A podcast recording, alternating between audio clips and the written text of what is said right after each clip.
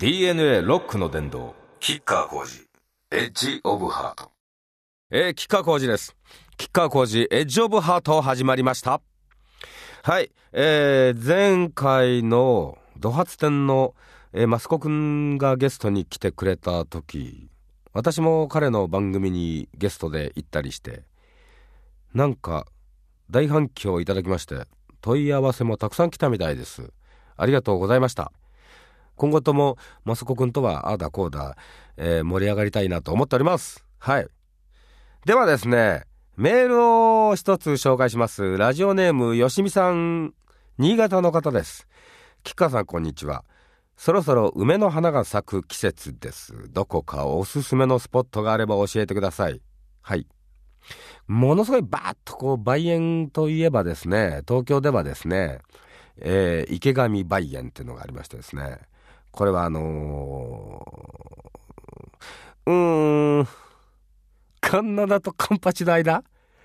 第二京浜つったっけ？えー、ネットで調べてください。ちょっとね、分かりにくいんでところにあるんですけど、もう、ものすごい、あのー、素敵な梅園がありますよ。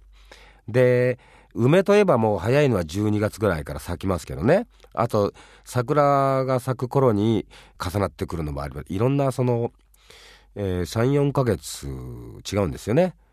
だいろんな梅があるのでだいたいえー、っと3月の上旬中旬ぐらいまではなんとか見られるんじゃないでしょうか。ちなみにですね花見といえば日本は桜ですけどこれは日本独特の風習でしてこのその花見という観念というかこういうお祭りは中国からまあ、渡ってきたんですけれどもで日本で、えーまあ、桜に変わっていったんですよね。でちなみにですね「万葉集」にはですね梅のことが書いてあるのが100で桜が40なんですよ。もともと中国から来て「万葉集」がこれ編集された頃にはまだ梅の方が強かったんですね。でその後にちょっと後に「古今和歌集」っていうのが出ますよね。この時にはねこの数字が逆転してるそうですねちなみに。だからこの辺でこう変わっていったと。こういうことですね。はい。えー、メールをどんどんお待ちしております。えー、メールが送れる番組ホームページは www.jfn.co.jp スラッシュ DNA です。えー、ちょっとね、今年は花粉がきついですね。しかもその風邪っ引きも重なっちゃってちょっと、えー、聞き取りにくかったらすいません。いつもすいません。ほんとすいません。というわけで今日もよろしくです。DNA ロックの伝道。キッカーコーチエッジオブハート。キッカー工事エッジオブハートキッカー工事がお送りしております。さてまずは K2 サウンズバックステージこのコーナーではですね私キッカーの曲にまつわるエピソードをいろいろと話していきたいと思います。えー、こんなお便り。ラジオネームミドさんです。最近吉川浩司入門ベストの選曲投票というのをやっていると知り投票してきました。ありがとうございます。CD に入る前に、えー、ライブで聴いたイノセントスカイの感動は忘れられないです。休み前のライブで聴いたアデーグッドナイトなんかがとても印象深いです。それからボーイズライフは今一番好きでいつも聴いております。あのベスト版は一応吉川君公認なんですよね。はい。そうです。あの最初なんか面白い企画をこうメーカーの人たちがね考えてくれてるみたいなのをちょくちょくこうねマネージャーがねこう小出しにこう情報を入れてくるんですよね。マネージャーだから作戦だったと思うんですけどね。なんかやってるらしいですよみたいな。いや、あのね、すごく、あのー、嬉しい企画でしたし、やっぱりその、当時のキッカーを知らないその若い人たちにね、まああの、が興味を持ってくれた時に、ふっと手に取って、ああ、これを聞けば大体こう入り口なんだなっていうのがあると確かにいいなっていうふうに思いましたしね、ナイスアイディアだなと思いましたよ。うん。ってことでこうリリースすることになったんですけどね。でまあえー、若い人たちが聞いてくれるんならぜひということでちょっと価格もものすごい抑えめというかこれあのほぼ利益ないですねみたいな。ただこれがまあその入り口になってもらってコンサートに来てくれたりすると嬉しいじゃないですか。ということで、えー、そんな感じになった。ああまああのね詳しいことは俺が言ってもしょうがないんだよね。だからこれはもうあれだメーカーのねえー、宣伝の田村君っていうのがあの田村君が後でやってくれると思います。ということで、えー、丸投げです。はい。丸投げいただきました。えー、皆さんこんにちは。えっ、ー、と、キカさんの、えー、担当しております、ユニバーサルの田村です。えっ、とですね、先ほど、えー、キカさんもお話ししていただいたんですけれども、えー、この度ですね、3月23日に、えー、キカさんの入門ベストアルバムを、えー、リリースすることが決定しました。で、これがですね、えー、全17曲入っているアルバムなんですけれども、価格がなんと1980円。そしてですね、初回版にはですね、えー、去年の夏に行われましたロックインジャパンフェスティバル2010。この時のモニカの映像が、えー、入っている DVD もついてくるというところでございます。で、非常に1980円。CD プラス DVD のお得な作品になってますので、ぜひチェックしていただきたいと思います。えー、これですね、吉川浩司さんに興味を持ち始めた人のためのベストアルバムで、もちろん吉川さんのファンも楽しめるえー、作品になっております。選曲テーマは、えー、吉川さんを知らない人を虜にさせる吉川浩二サウンド。えー、吉川さんマニアだからこそ伝えたい今の吉川さんサウンドの魅力がここにあると。これはあのファンが新しいファンを作るというテーマで、えー、選曲している、えー、入門ベストアルバムになっております。皆さんぜひチェックしてください。DNA ロックの殿堂、吉川浩司、エッジオブハート。はい、吉川浩司、エッジオブハート、吉川浩司がお送りしております。さて、続いてお便りを紹介します。ラジオネーム、えー、さゆきさん。吉川さんは高校時代、人気バンドでボーカルをされててかなりモテたと聞きましたが、バレンタインのチョコレートはその頃何個ぐらいもらいましたか？そうなんですよね。チョコレートを初めてもらったのは、でもね、中学3年生の時に初めてもらったんで、そそれまで1個ももらったことがなくて、いつもね、2月14日はね、中学の3年生以前はね、こう屈辱の日なんですよね。屈辱記念日みたいなね。姉貴がね、にたーって笑いながらね、どうせ今年も1個ももらってないんでしょ？とか言ってね、ちっちゃいチロルチョコみたいなのくれるんですよね。大事に食べろよ、つん それ、超ムカついてる。だから、中3までは結構嫌な日でしたよ、もう正直本当に。ところが中3でバンドを始めた時にこれが一転するわけだよね。で、その時にね、あの、ガールフレンドができてね、ガールフレンドができて、で、2月14日迎えたわけですよ。で、ガールフレンドにチョコレートもらったんですよ。忘れもしないね。赤い包みに入って、このコースターぐらいの大きさ？の厚みが1センチぐらいある。で、この包装紙の上にね、こう、斧がついてるの、斧。で、チョコはもう、あの、シンプルな、こう、つるっとした1枚の板でね、で、この斧で割って食ってくださいみたいな、こういう企画商品だったんでしょうね。で、これをね、ちびちびちびちび斧でね、割りながらね、あの姉貴のピアノの上にこうあのレースの白いのがこうかかってるに昔はレースの白いのが食卓にもありましたレース。あれ最近見ないね。どこ行ったんだろうねレースの白いの。レースの白いのっておかしいね。あのか女の子のパンティのあの端っこが大きくなったみたいなやつ。あれ？あそこがなんかちょっと大事なものを置くような感じがしたんであそこに置いてなんか毎日食ってたらある日突然姉貴が、男のくせにとか言ってさ、バクって一口で食っちゃったんだよ、残りを全部。あの時は大喧嘩しましたね。つかみ合いの本当に喧嘩になりましたね。はい。そんな記憶ありますね。で、そっからはバンドをやってたんで、まあ結構いろいろいただけるようになりました。私のバレンタインデーの思い出っていうと、そんな感じなんですけど、あ、そのことは、でも、長く続かなかったんです。DNA ロックの伝道。キッカーコーチ、エッジオブハート。吉川浩司、エッジオブハート、吉川浩司がお送りしております。さて、続いては、えー、リスペクト。このコーナーでは、私、吉川が、リスペクトしている素晴らしいミュージシャンを紹介していきます。ということで、今回はハードロックを選曲してみ、みようということで。まあ、音楽の入りというか、その物心ついてっていうか、その色気づいてから最初に入った音楽。中3からね、そうそうバンド始めたってさっき言いましたけど、まあ大体中学入ってハードロックとか聴き始めるんですよねで。これでまあ洋楽へ入っていくわけですよ。まああのディープパープル、そしてこうレインボーに移っていってね。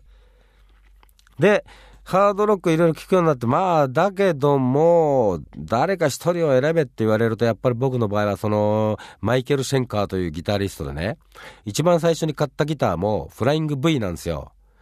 1年経ってすぐ売りましたけどね。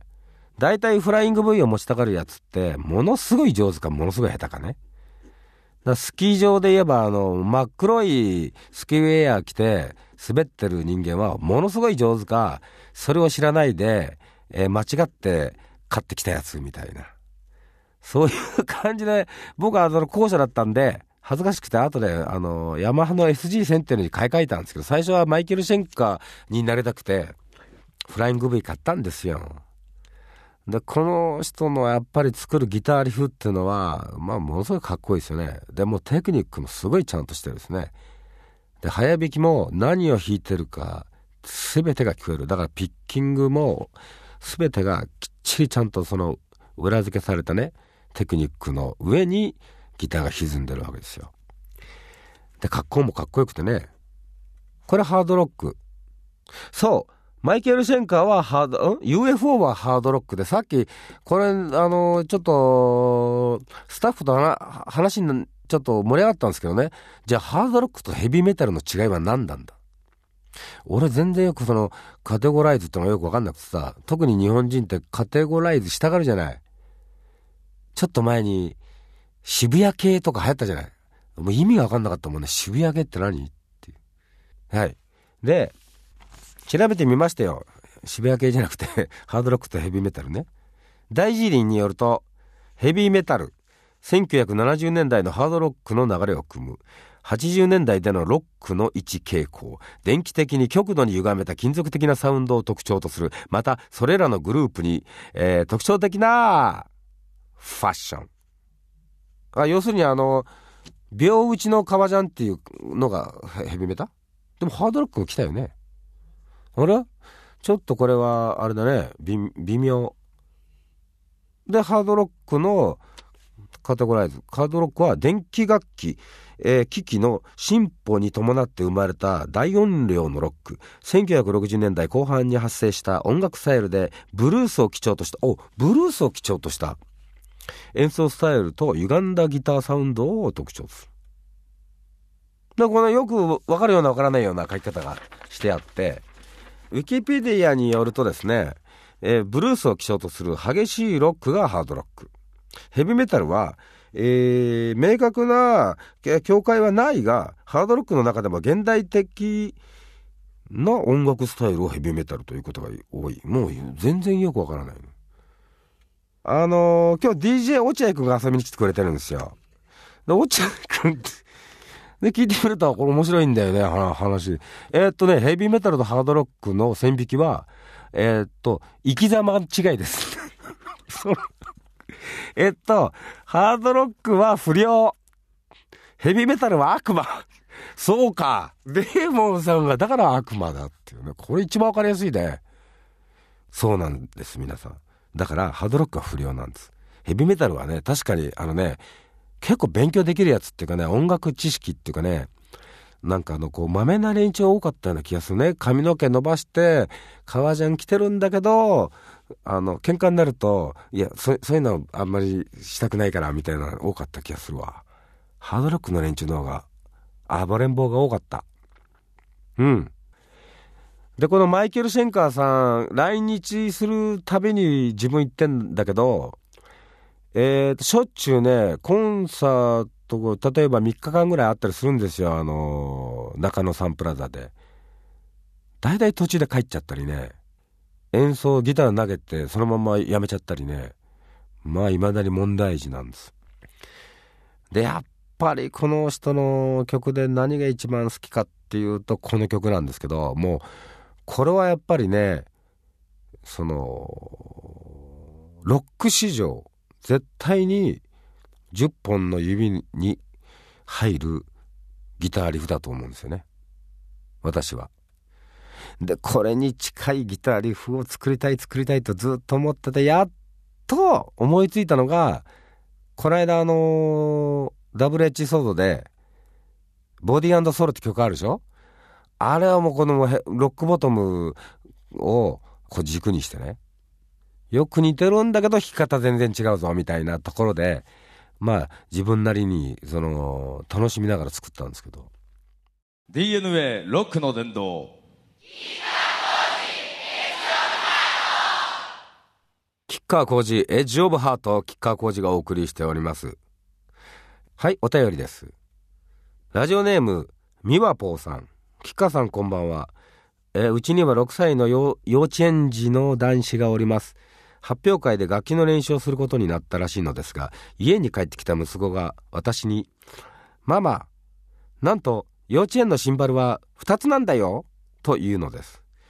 息子にとってシンバルとは上から吊るしてあって蹴っ飛ばして鳴らすものだと思っていたそうです。すいませんね。なんかこう間違いをね、え、教えてしまったかな。家族で大爆笑してしまいました。えー、吉川さんのライブ DVD の見過ぎです。ああ、そうなんだよね、俺ね。えー、っとね、2、3年前に街歩いてて言われた。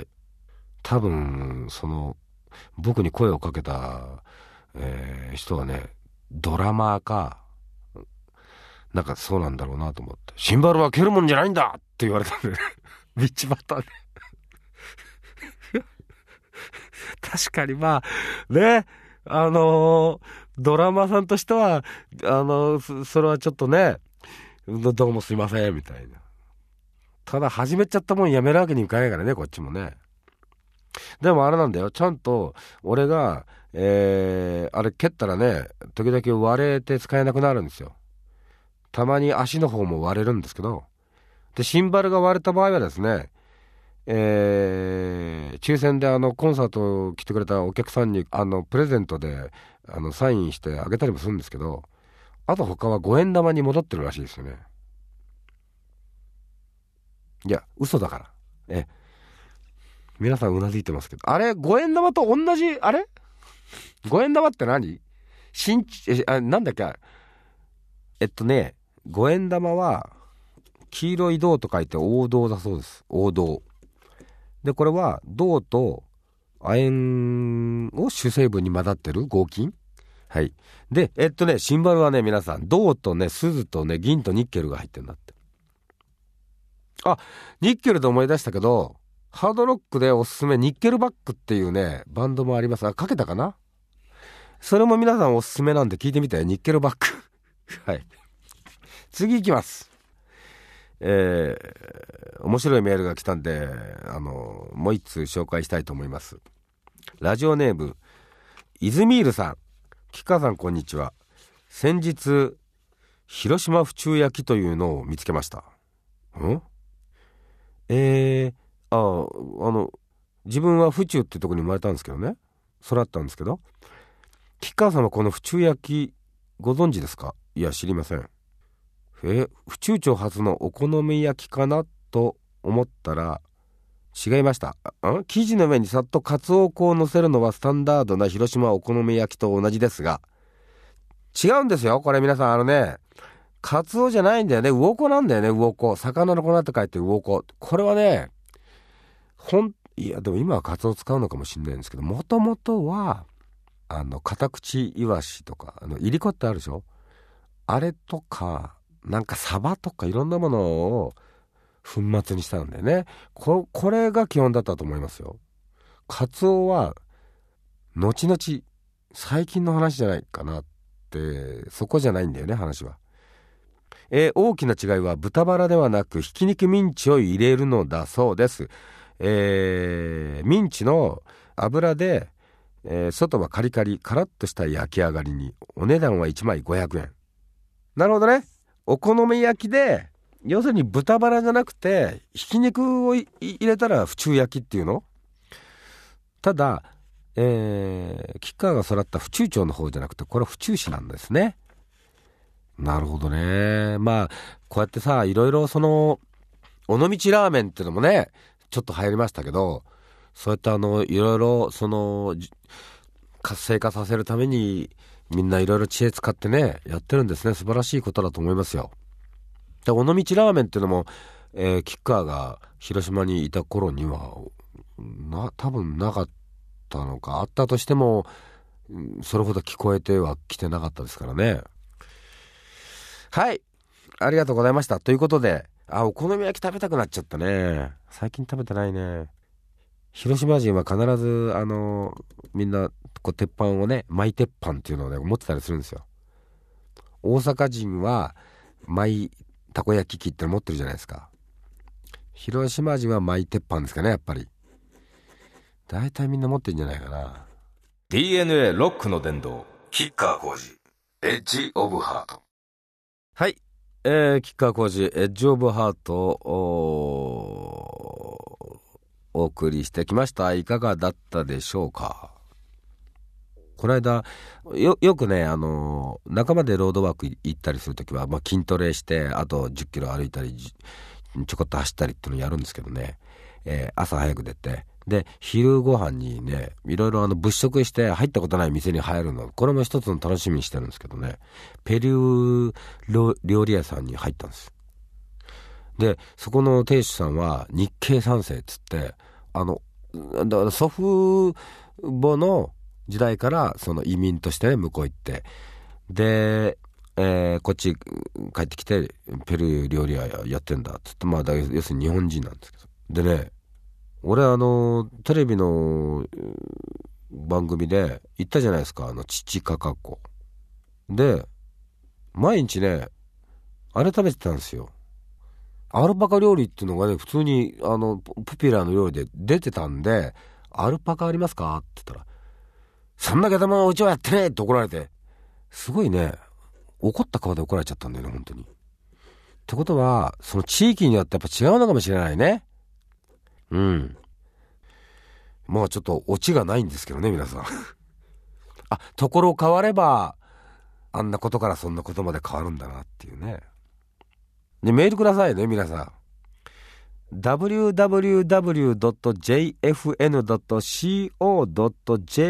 スラッシュ DNA です。